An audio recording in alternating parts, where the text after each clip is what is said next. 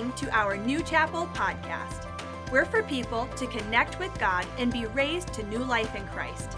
Be sure to connect with us at newchapel.com and on social media to stay up to date on everything happening here at New Chapel.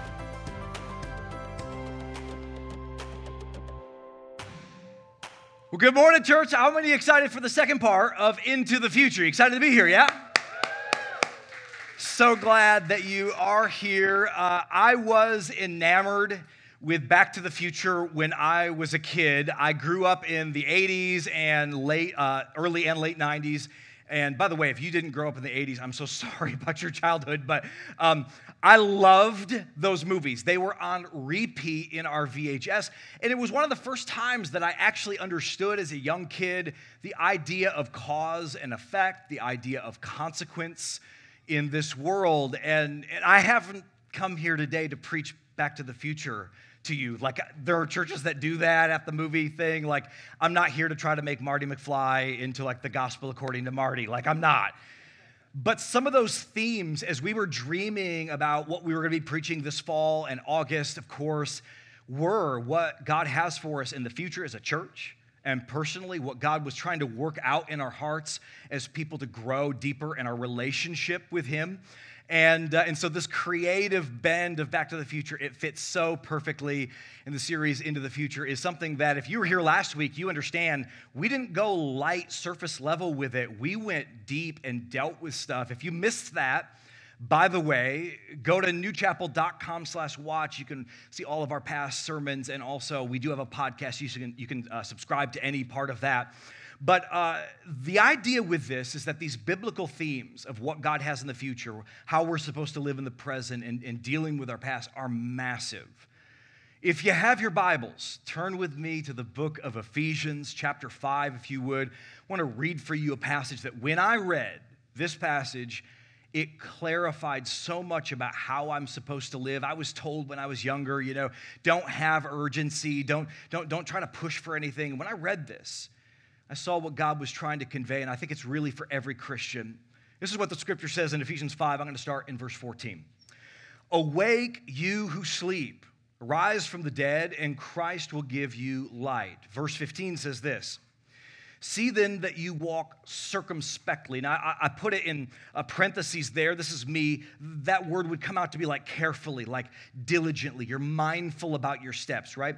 See that you walk carefully, circumspectly, not as fools, but as wise, redeeming the time, for the days are evil. Verse 17 says this Therefore, do not be unwise. This is huge, Grand Rapids but understand what the will of the Lord is. Understand what God's will is for your life. And don't be drunk with wine, which is in dissipation, that, that would be corruption or like a stupidity, but be filled with the Spirit, giving thanks always for all things to God the Father in the name of Jesus. This passage is massive. It is certainly rich with truth, and it means many things. One translation at that beginning part would say this Be very careful how you live, not as the unwise, but as the wise, redeeming the time, for the days are evil. God's word is, is imploring us, is begging us to take inventory of our lives to look at our lives soberly and say, hey, I only have so much time on this earth. What am I going to do with it? And God wants us to live in such a way where we don't miss it, everybody. That we don't go through the motions, live our life on autopilot, and land at the end, and it's like we missed a greater purpose. God has more for us. Amen, somebody? But we do miss it. And I think it, it kind of tells you how in this passage. Write, write a couple thoughts down First way that I think that we miss it is it's easy to be fooled, write it down, by the world system. What does it say? Uh, I see that you walk circumspectly, not as fools, but as the wise. Now, uh, I came from inner city Newaygo, and so uh, we, we'd cast shade every once in a while. We trash talk. You know, it's a big city, everybody. And, uh, and, you know, the Bible's not trying to call you a fool here. It's not trying to like step on your toes or cast shade. It's literally talking to Christians, and it's trying to say this hey, Christian church, listen, even you can be fooled. It says, it says, redeem the time for the days are evil. Days are evil. What does that even mean? That sounds like Bible. T- Here's what it is It's trying to say that days are deceitful. They go by, and it seems like they're long, but really they go by fairly quickly. Don't be fooled. And I would say, don't be fooled by the world system. The world has a way of doing its own thing.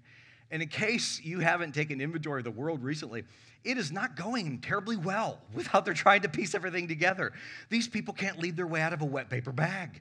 And, and, and so even their solutions to problems are kind of scary. And, and, and so the world system is, is so deceptive. And you know the worst deception? Self deception. It's when you take heart and take trust and take, take any kind of stock in what the world's trying to feed you in all of this. And the rat race is not new. It's been around forever. It's easy to get caught up in the here and now. And I'm, I'm, I'm going to talk about the here and now today, but I'm talking about getting caught up in it. Thinking that what life is made of is pleasure and vacation and the stuff that, that, that, that composes the great building blocks of life, and it doesn't. But it's easy to be fooled that it does.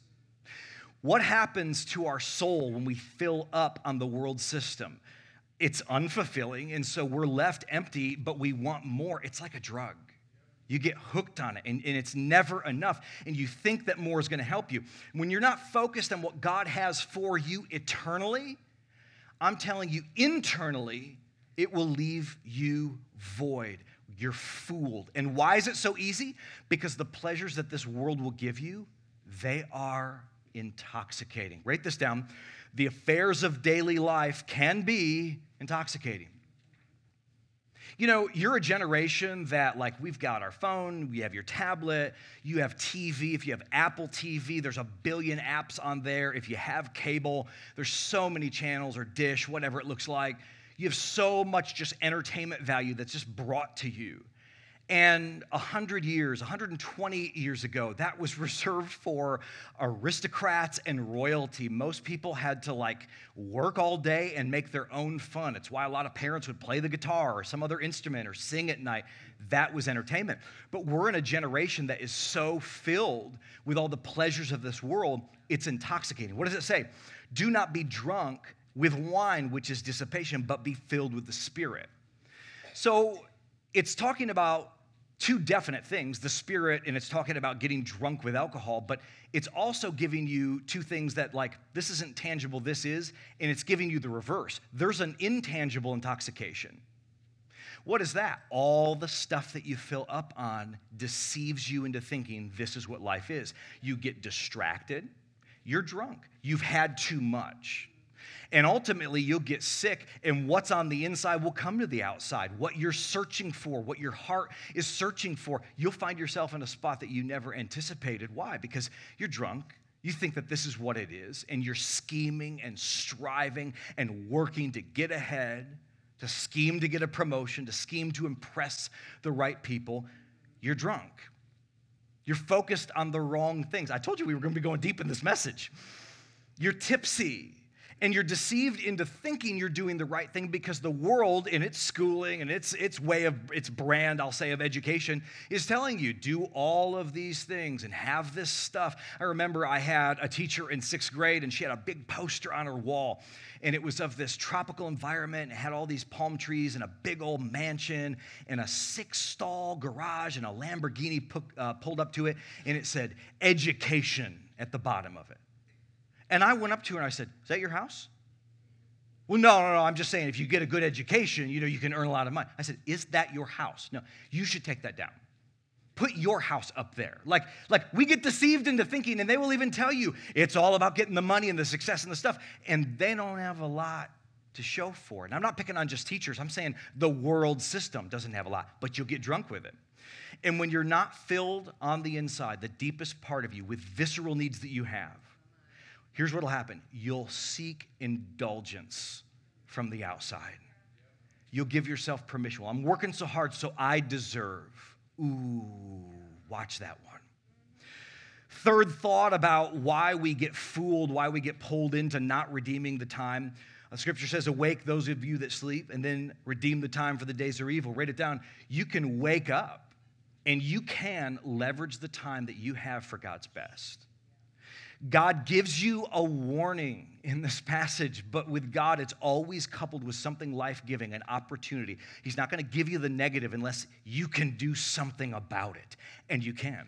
You can redeem the time. Redeem, what does it mean? In the original language, it would be like to con- uh, compensate for the fault or bad aspects of something. Well, we need that. To gain or regain the possession of something. And that's a big one because you might not realize it but your life's going by quickly. How many of y'all are just like, whoa, whoa, whoa. it's mid August?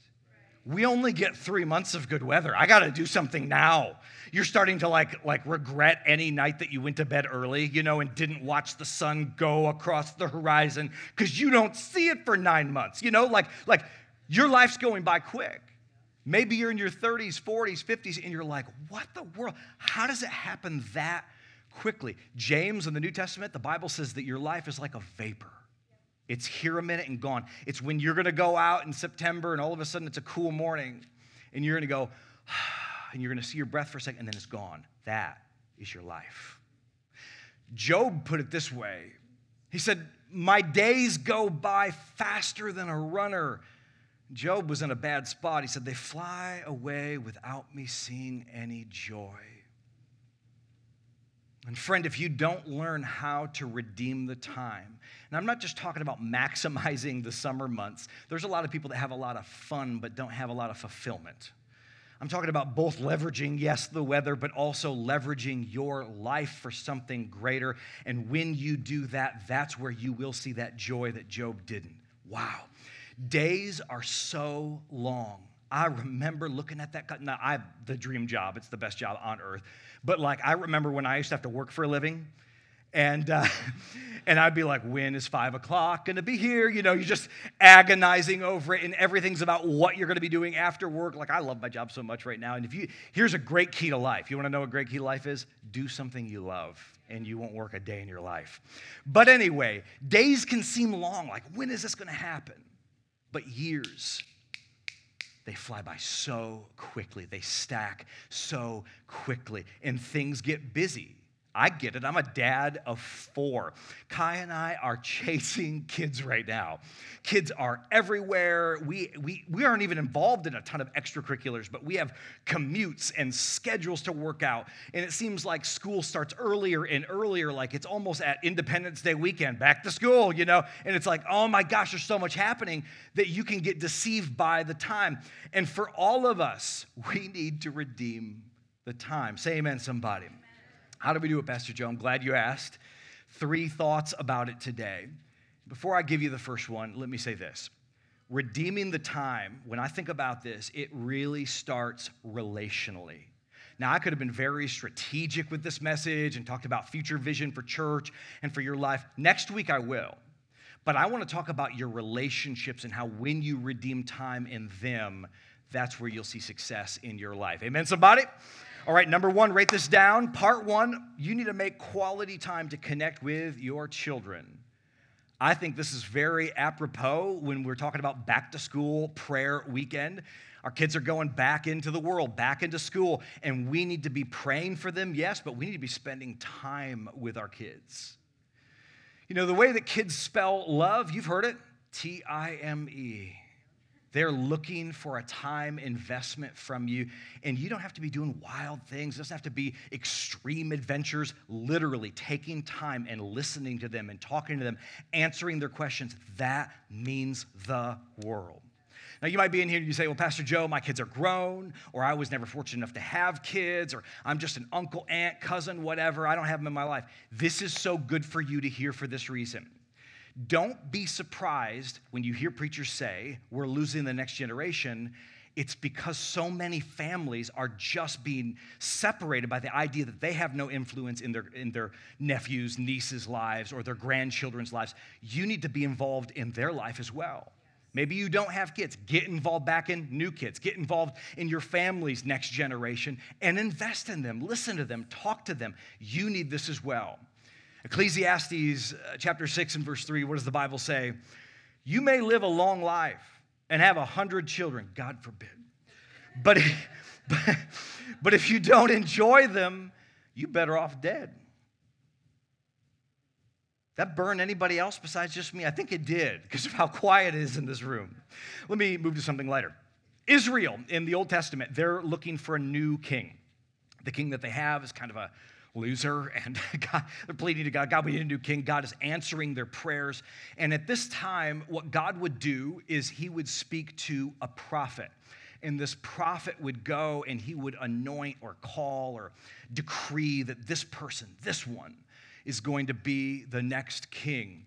And so God spoke to the prophet Samuel to go to a man's house. This man's name was Jesse, and he has a litter of boys, ton of boys. And he says, The next king is in Jesse's house. This is what it says in 1 Samuel 16. In the same way, all seven of Jesse's sons were presented to Samuel. But Samuel said to Jesse, The Lord hasn't chosen any of these. And then Samuel asked, Are these all the sons that you have? Well, there still is the youngest, Jesse replied, but he's out in the fields watching sheep and the goats. This is what Samuel says in verse 11. Send for him at once, Samuel said. We will not sit down to eat until he arrives. So Jesse sent for him. It was dark and handsome, beautiful eyes, exactly like me, if you're trying to picture David. And the Lord said, and humble, the Lord said, This is the one, anoint him. So David walks in, and that's the one that gets anointed. A couple things I see. Number one, when church people don't know what to do, they eat, right? Like that's how we celebrate, that's how we question things, it's how we mourn with people, but that's not my message. Here, here's what I'm trying to say Jesse had a king in his home, and he didn't even know it. Friend, write this down. Don't let someone else recognize the king that's living in your home before you do. Don't let somebody else acknowledge the king, the queen, that your kid has royalty in them, that they are uniquely gifted. Don't let somebody else be the one to say that. You be the one to say that over your young person. Say amen, somebody. It took another man. I don't like that stuff. Think, think about it in our context. It would take a guy from another state, it would take a teacher, it would take a, a, a church, a school, an outsider to speak that in. Doesn't make any sense to me. That you got the right stuff, kid. God has a plan for your life. He wants to take you places, that you are royalty. God has a plan throughout all of this. And another man had to speak that over, and it wasn't Jesse himself. How dare you allow someone else to take that position in your child's life? That's you, sir. That's you, ma'am. That is who God has called you to be to your young person. Say amen, somebody. I think about how, you know, as a church, we're pro life. I thank God for the wins that we've had with the movement for life in America. Hallelujah, right? But, but think about it for a second. We're all pro life, but how many men abort the relationship that they have with their kids? They might split from their wife and they say, Well, he's got a stepdad now, sir. That is not his father. He has one father. He needs you. Your voice matters in his life. Well, he moved out of state with his mom uh, I don't know, get a telegraph, send Morse code. How about a phone? Call the kid, invest in the kid, text. Or how about this? I would say this move. Go get next to your kid, whatever it takes. Put your interests, your life on the back burner to invest in that kid because that kid, if you lose that, you lose everything. That is the investment that you have in your life. If I gain a big church, if I have notoriety, if I get to open up for some pretty cool guys, but at the same time I lose my wife or I lose my kids, friend, I've lost everything in this world. You have to make your family a priority. And so, what do we do? We go after the dream. Stop going after the dream, go after your family. Stop, stop trying to scheme your way into promotion. Go after what God has put as priority in your life, and the promotion will follow you because it follows people like that. Does that make sense? Write it down. This is huge. You can have anything that you want in life, but you can't have everything that you want. What does that mean, Pastor Joe? The Bible says that you can do all things through Christ who gives you strength. Does not say you can do everything. Mr. Businessman, you might have a lot of opportunity. There, there might be some meat on the bone, and every day you might be able to have one more phone call or one more meeting or, or try to put together one more deal and squeeze it into the year.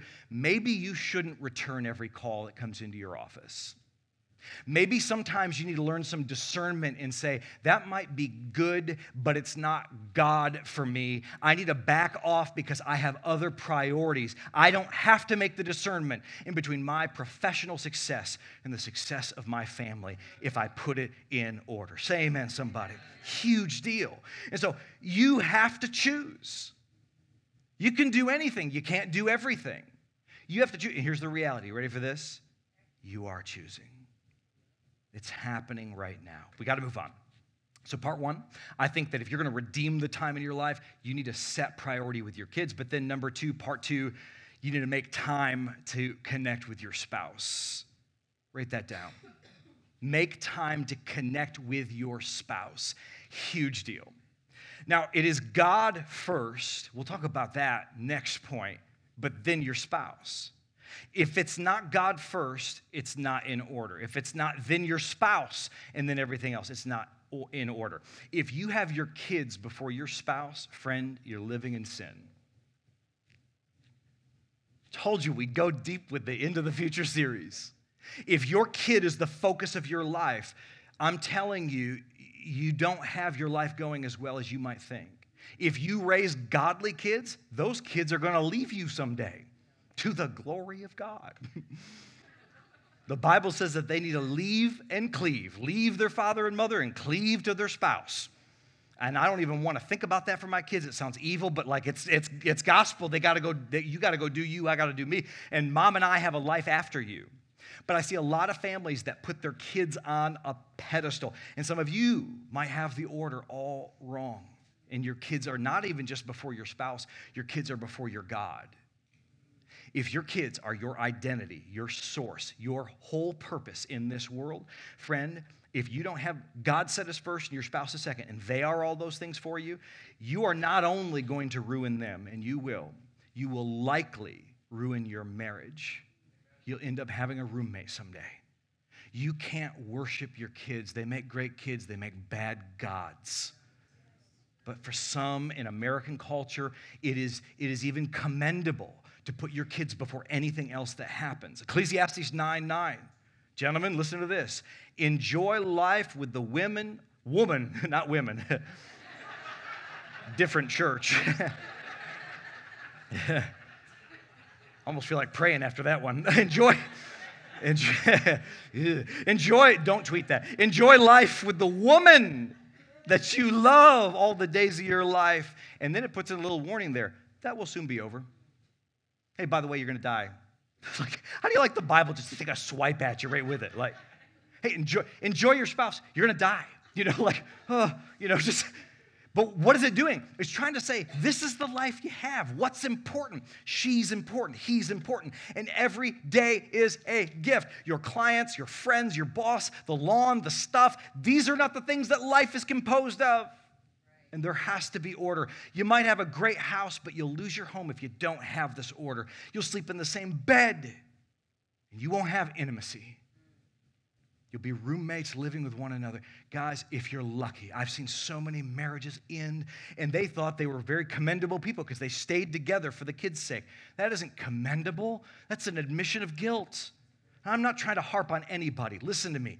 This is important, though. You know if you've gone through anything like this. It's massive. Every day is a gift. And when you're disconnected from what truly matters, you will connect yourself to things that don't matter at all. And like we said, it's intoxicating. If you have a friend, or if you have a friend circle or, or, or, some sort of hobby that pulls you away from your spouse or pulls you away from home for an inordinate amount of time, get new friends. Get a new hobby. If you're doing some hobby and you're biking all day long, you know, you're passing ships in the night with your spouse, stop doing that. Get a different hobby, get a different interest. You want to go out with night with the girls and you go get fixed up for them. You get fixed up for work, you get fixed up for church, bike riding with friends, all that. You get fixed up for that. But then when you come home, you wonder why your husband's sitting in front of the TV looking crazy, it's because you look like the walking dead. Put the same energy that you put into getting fixed up for a night out with the girls that you would put into your husband. Put that same effort in. Invest in him. Wow. That's good preaching, even though it's pretty quiet in the church house. Well, I can't get my husband to come to church. Listen to me. A lot of people have faced that. I'm going to say something pretty harsh. I'm going to tell you what I mean. You can't be lazy about this. Don't be stupid about it. You got to be smart about it. Here's what I mean with it. If you have energy for everyone else and not for him, it's not a mystery. Redirect that energy. I've heard of people that have separate bank accounts and they're married. I've heard of people that they do their own laundry. The husband does his laundry and the wife does her laundry. Listen to me, let me be very practical. That is not of God. You serve one another. That's what you do. And that doesn't mean that it's the woman's role to do all the laundry. That is our flow in our house, but it's because Kai stays home with the kids. It makes a ton of sense. But the guy could do all the laundry, but you serve one another. Don't, don't divide everything up. Well, this is yours and this is, you have a separate bank account. Repent today. Here's what that is that's your safety account in case it doesn't work out. Oh, no, Pastor Joe, it's different. It's because, you know, he just spends and I'm trying to keep. No, listen to me. It's your safety account so that if things don't work right, you have recourse. Brand it a different way, I dare you. That's exactly what it is. Shame the devil and tell the truth. It's not of God. How do you win your husband or wife over? How do you get them to do whatever you want? Well, well ladies, if you're trying to win over your husband, you treat him like a king. You serve him, make up his, his favorite meal. You love on him. You, you speak life over him. He might be a dud. He might look like the walking dead himself, sitting in front, making wind every time he thinks you're out of the room. You know, like just, you treat him like a king. Well, he still won't come to church. Okay, here's, here's the advice. And fair warning, this is why we do new kids, so earmuffs for any parents that are fairly protective. Listen to me. When you come home from church, don't look at him like, huh, message was for you today. You know, like, like just put guilt trip on him. Huh, what were you doing? I was growing in the Lord. What were you doing? Right where I left you. You know, I mean, don't do that. Here's what you do you come home, you just look at him sexy. Just look at him like you want to do something about it. Let me be even more frank. Women, you need to have passionate, fun sex when you come home from church on Sunday afternoon.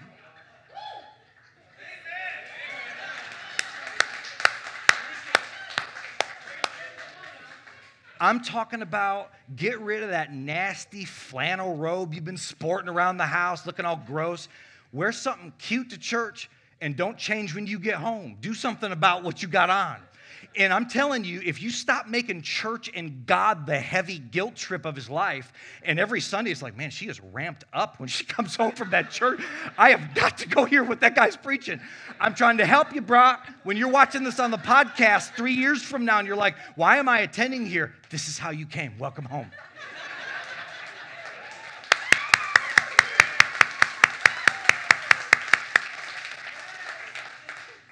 Lord, I'm trying to save your marriage, keep some of you young. Stop making church the heavy. Have fun with your husband. Enjoy it. Come back with a great attitude. Show him you know God by your great attitude and you'll win him over. Here's what I'm trying to say you need to have a real connection with your spouse. And I'm not trying to say that, you know, you get gussied up. It's not about how you look, it's about what you did for them. You know, some of us, we got to work with what we got. You know, but it's about you doing the best you can for them to love on them. Say amen. People have asked us before, you know, Pastor Joe, Kai, do you guys fight? And we're just like you, we fight. You know, I mean, well, we're Christians, so we don't fight, we have disagreements. We, we have intense fellowship in a lot of ways. But what happens? We work it out because we are connected in this life.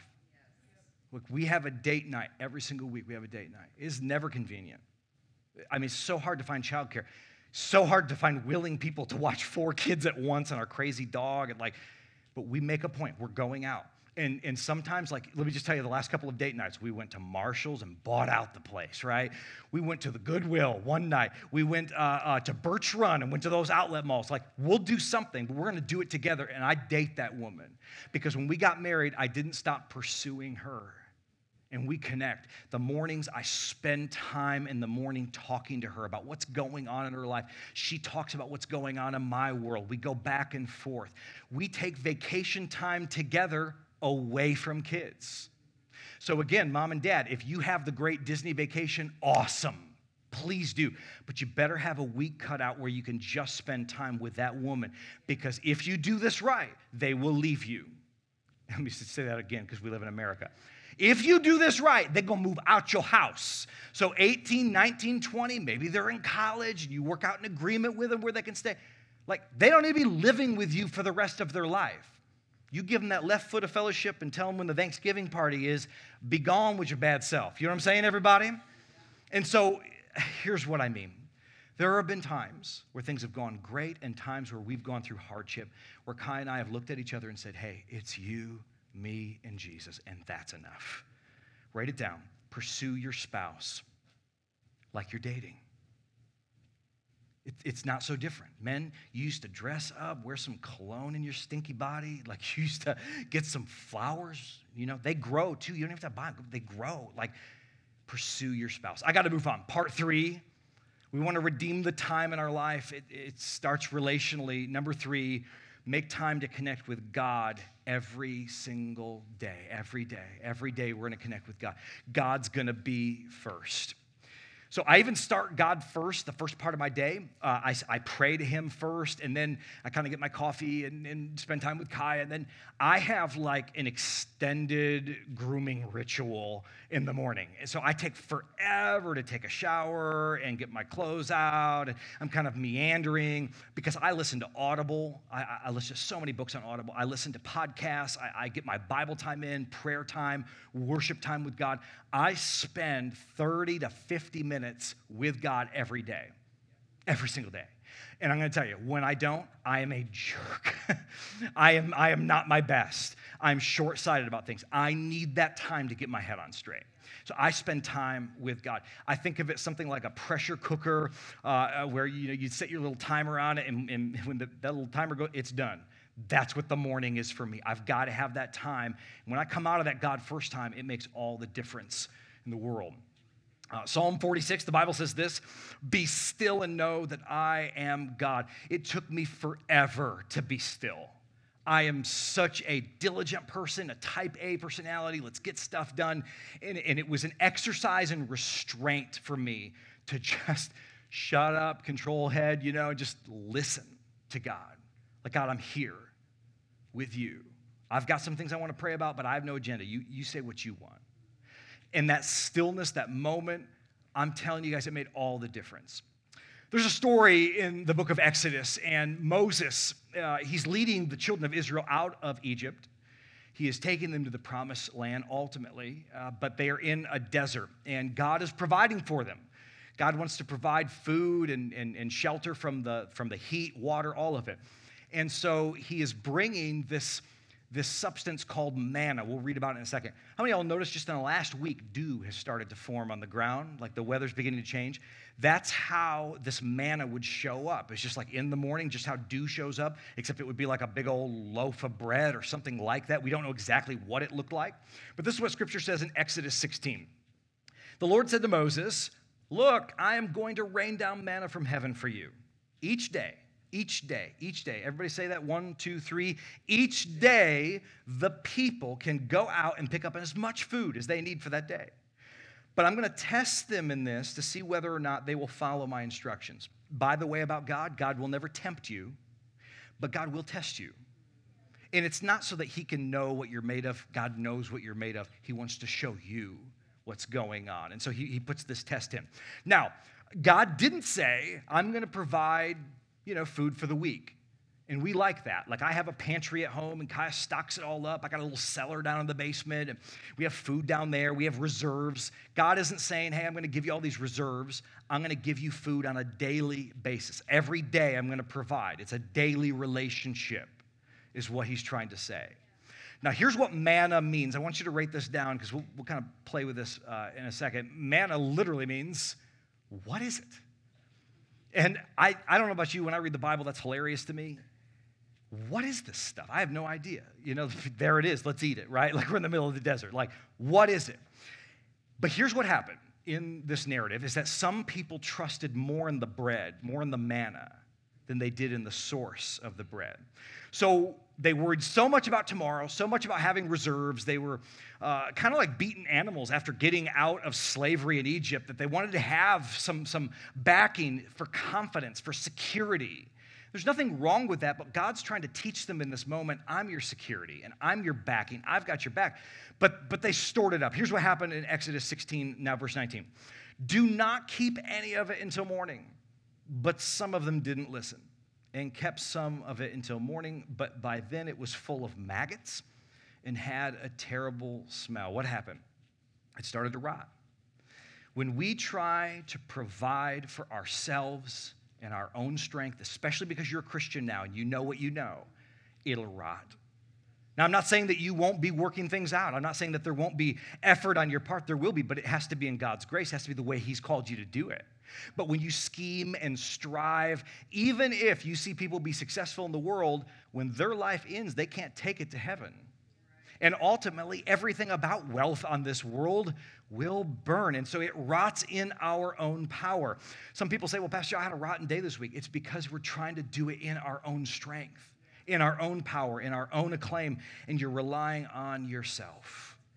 I've talked to men that had adult children and they told me, Pastor Joe, I used to say to myself, one day I'm gonna, one day I'll. And they, they essentially said this I was living on an island, one day I'll. I'll spend time with my kids. I'll spend time with my spouse. We'll make up the time. I'll make this. up.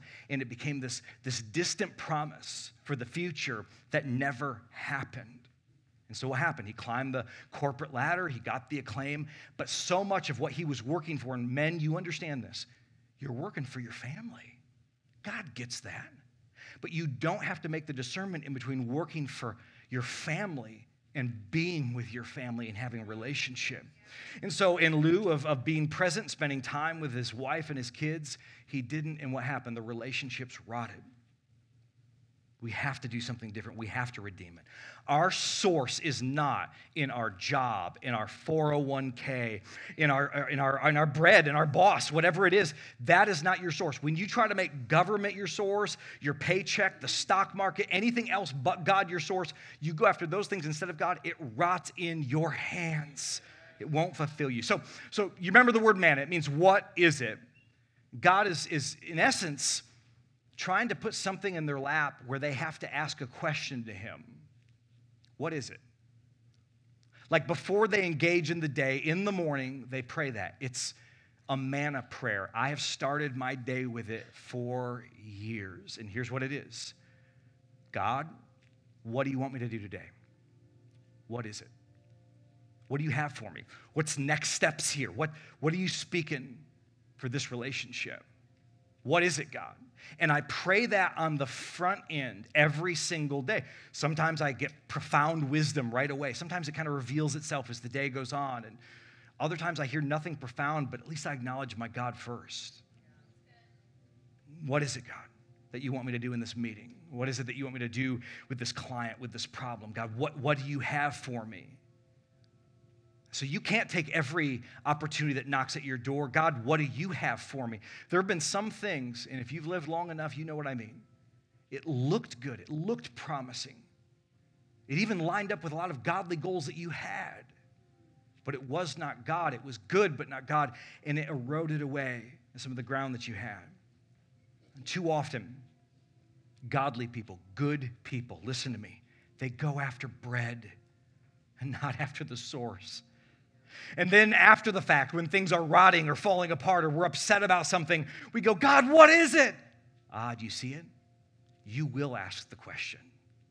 You can do it on the back end when you've done it in your own strength and be like, God, where are you? What is it? Or on the front end, you can acknowledge Him in all of your ways and let Him direct your paths. And you can say, God, what is it? What do you have for me? What, what is this? It looks good. I don't know. You talk to me. What, what do you have for me, God?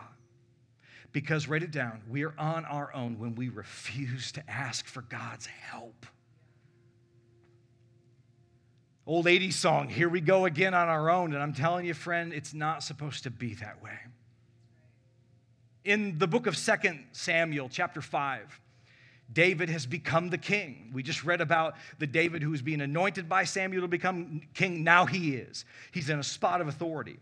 And the Philistines have taken a stand against him. They want to they want to come and attack the children of God. And you have to understand something about David. He was a warrior. He was a butt kicking machine. He ate Philistines for breakfast and liked to do it. Surely he should attack, right? He beat uh, Goliath way back in that old Bible story, and, and they're coming at him again. Let's, let's kick their butts again. But David doesn't just knee jerk reaction and go do what he thinks. This is what it says in 2 Samuel 5. David inquired of the Lord, Shall I? Shall I go and attack the Philistines? Will you deliver them into my hands? And the Lord answered, Hey, go, for I will. What does God say? This is my will. God, God wants to make his will full disclosure to you.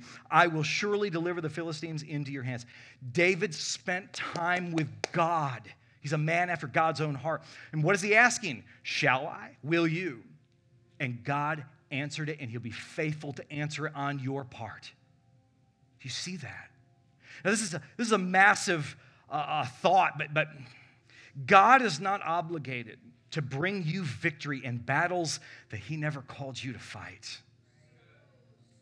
God has battles for you. The battle belongs to the Lord, though, everybody. And so when you start picking fights with, all, and it might be a righteous fight, like we need to defeat the Philistines, but if it's not your battle, if it's not, if it's not his time, if it's not the way he asked you to do it, you exploit yourself to the attack of the enemy. Wow. He will bring you victory in the battle he has called for. But not every opposition you put yourself out for. Wow. I remember my dad, and uh, he had a saying, maybe you, you had a family member, somebody wise, a mentor in your life say. He'd say, Son, don't die on that hill. And what he meant was this you could go do it. You might even be right in doing it, but you're picking a fight there. And I've learned that with the wisdom of God, you have to have discernment there. And it's true for church, it's true for work, it's true for marriage and raising kids, it's true for finances, it's true for marriage, it's true for friendships, it's true for marriage. Sometimes, you, guys, listen to me, don't die on that hill. you got to have some wisdom. God, what, what battles do I need to be picking here? When things go wrong, we say, God, what is it? And we should be praying on the front end, God, what is it? What is the battle plan that you have for me? I remember at one time we were facing uh, this challenge, I'll just say, and in, in a muted way without disclosing everything. I would have had the right to sue this person, and I would have banked. All the evidence was there. This was a person who was a tenant and I could have easily sued. They didn't do what they said, and I would have won. And I got to tell you, I had troubles with this person before as a tenant, and it would have felt really good to win. To win this battle and go, see, take that. And I remember I was praying that manna prayer to God to be like, God, what is it? What do you have for me today? And God ministered this to my heart. You could pick that fight. And He says, listen, you would win. It's in your favor. You have every right to do it. But I'm going to ask you not to because it's going to take your attention, it's going to take your focus, it's going to take your heart in places that you're not really anticipating. It would be a righteous win for you, but what it would do to your soul would not be beneficial. So, choose your battles. And so we have to learn God, I put you first in all things. Now, the story of David. It continues on. He is, is uh, attacked by these Philistines, he counterattacks, and he wins the battle. But one month later, the same nation knocks at his door and goes down to this valley, and they're getting ready to attack David and the children of Israel. Uh, what is David going to do? You'd think it'd be an automatic answer. He told me to go kick their butt. I'm going to go kick their butt if they come back again. Yet David didn't. Here's what the Bible says in 2 Samuel 5 22. Once more, once more, once more the Philistines came up and spread out the valley. So David inquired of the Lord, and God answered, Do not go straight up, circle around behind them, and attack them in front of the poplar trees. You can read the rest. God explains you're going to hear the poplar trees rustle. When you're back there and you hear those trees rustle, that's your moment. You go out and attack them, and you'll win. What did David do? Exactly the strategy that God gave him. When the poplar trees rustled, David went up against those Philistines, him and the armies of Israel, and he won the battle again. But listen to me, David would have lost his life if he would have said, This is a righteous battle. God's already told us in the past to do it. I know. You don't know. God, is this my moment? Is this my time? Is, do I need to pick this battle? How do I need to do it? God wants to partner with you for your victory so you don't have to be the God of your own life so that he can partner with you and do things beyond what you can figure out in your head. Say amen, somebody. He sought God daily. What does this look like for the born again Christian in the New Testament? I can't live on my relationship with God from yesterday alone. I need fresh manna, fresh bread, fresh relationship with God on a daily basis. God, what do you have for me today? What is it? And write this down. I'm not telling you to get hooked on a formula. God doesn't want you hooked on a formula. Here's what He wants He wants you ultimately dependent on Him. You can't assume because you attacked in the past, it's always attack. He wants you to be pliable, soft. Your heart is responsive to the Lord. Say amen, somebody. So there's priority, you see. We want to redeem the time, and it starts with a relationship with God first, a solid relationship with your spouse second, and then your family, your children third. And here's what I know when godly alignment comes into your life with God first, it aligns the other issues of your life, and you'll see His blessing into the future. Amen, somebody. Give God praise. Hallelujah. Heavenly Father, we thank you for meeting us in this place. We thank you for your word. God, we thank you for wisdom that we can seek you, seek your presence first, and you can align the, the, the, the, rest of our life, the issues of our life. God, I pray for my church right now. If they heard this message, I pray nobody was condemned. But God, to those people that were convicted, that maybe they put kids first or that God is an afterthought. God, I pray for my church right now that they'd have a tender and responsive heart to the Lord, that they'd make the decision to have godly order. God, I thank you that you've never called us to make the discernment in between loving you and taking care of our family. But God, we can do it all when the order is set. God, I pray for people that have lost years They've lost years of relationship with their kids, lost perhaps years of relationship with their spouse, maybe even broke a relationship, but there's no going back. God, I, I pray for restoration, a redeeming of the time in their life. That God, today is the day of salvation, and they can make a decision to jump in both feet to your will today. They don't need to be fooled, but they can understand what the will of the Lord is. God, I pray that you reveal that in their heart. You speak to them, Lord. It's not so important that they hear Joe Bevilacqua. It's so important that they hear your spirit. And so, God, I pray for clarity and direction as we go into the future. Father, as I preach a message about your love and your faithfulness and godly order, I know that people that are far from God are drawn to your spirit. If there's anybody that doesn't know you in the sound of my voice, Help me to find them. In Jesus' name. Heads bowed, eyes closed, just for another second. I Just want to ask you, how you doing? How's your heart? Is your life right with God? Whatever that even means. I don't want you to leave this room hearing about a God of love and not having relationship with him. The Bible says whoever calls on the name of the Lord will be saved. And that's you saying, "Hey God, you're God and I'm not." The Bible says that when you broker that relationship with Him through Jesus, His only Son, that that relationship is strong enough to carry you through, yes, into eternity, but that relationship gives you new life the moment you accept Christ. That some of the peace and joy that you're looking for, some of that is really by setting order in your life today, by making Jesus, God's only Son, Lord. And, church, we're going to pray. I want you to pray with those people that are praying this for the very first time and, and pray this with those people who are maybe rededicating their life to Christ, setting godly order Do it as a declaration of your faith and do it in support of them. Heads bowed, eyes closed. I want everybody to pray this prayer out loud. Dear Heavenly Father, thank you for sending Jesus to die on the cross in my place for my sin so I can be forgiven. You raised him from the dead. This I believe. So, with my heart and with these words, I confess Jesus Christ is my Lord. I surrender now. Jesus, I call on you. Come into my life. Forgive my sin. Put your spirit in me. I receive all that you have for me. Thank you for saving me. Thank you for making all things new. In Jesus' name, amen and amen. Give it up for those people that accepted Christ in this room. Proud of you. Listen, if you did accept Christ, the reason why we're cheering because we're so proud of you and we know the freedom that's on the other end of the prayer that you just prayed. I'm not going to call you to the front, but I do encourage you to do this. Fill out one of those connection cards like we are having our visitors do and check the box that says, I accepted Christ. I want to send you a note in the mail talking about next steps that God has for you. He has great things for you, and the least of which is to fill out that card. If you came with somebody and they accepted Christ, encourage them to fill that out. We believe that the best is yet to come. Amen, church. Can we give it up for them one more time? Awesome.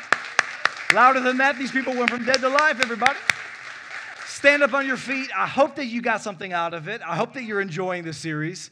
A couple of quick announcements before we release you to the rest of your weekend. Uh, we are having a student and youth ministry interest meeting. Now, this is not for middle school and high schoolers. This is for those of you that are college age, the, the, the parents of teenagers uh, and middle school age kids. We want you to come out and get involved in New Chapel student culture. We have a meeting August 16th. I believe it's this Wednesday at 6:30 p.m. here at the church. I'm going to be there leading this meeting.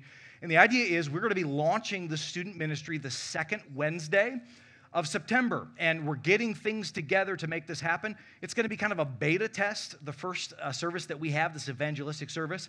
And then on the second week, of October, we're going to be launching the student ministry with our doors wide open to the community. I need your input, and frankly, I need your help. This cannot be something that Pastor Joe and Pastor Brian put on by ourselves. If it's going to be that way, there's not that temperature in the church, we can't do it. But here's what I know People have been asking about student ministry for years, and you are ready. If this is you, make the time to come to this meeting, be with me, and let's plan out what we can do for the next generation. Can I hear an amen, church?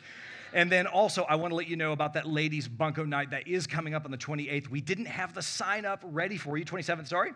You can go to guest services, and that sign up is there prepared for you this weekend. There's more things about the coming season I will reveal next week but I think sufficient for the day is the trouble therein. Amen, somebody? Uh, I do hope that you enjoy this, but listen, invite somebody to church. Back to school season is a time where a lot of people are like, look, we got to get back into the swing of things. We got to find a life giving church. Now's the time to be inviting them, sharing some of our stuff on social media.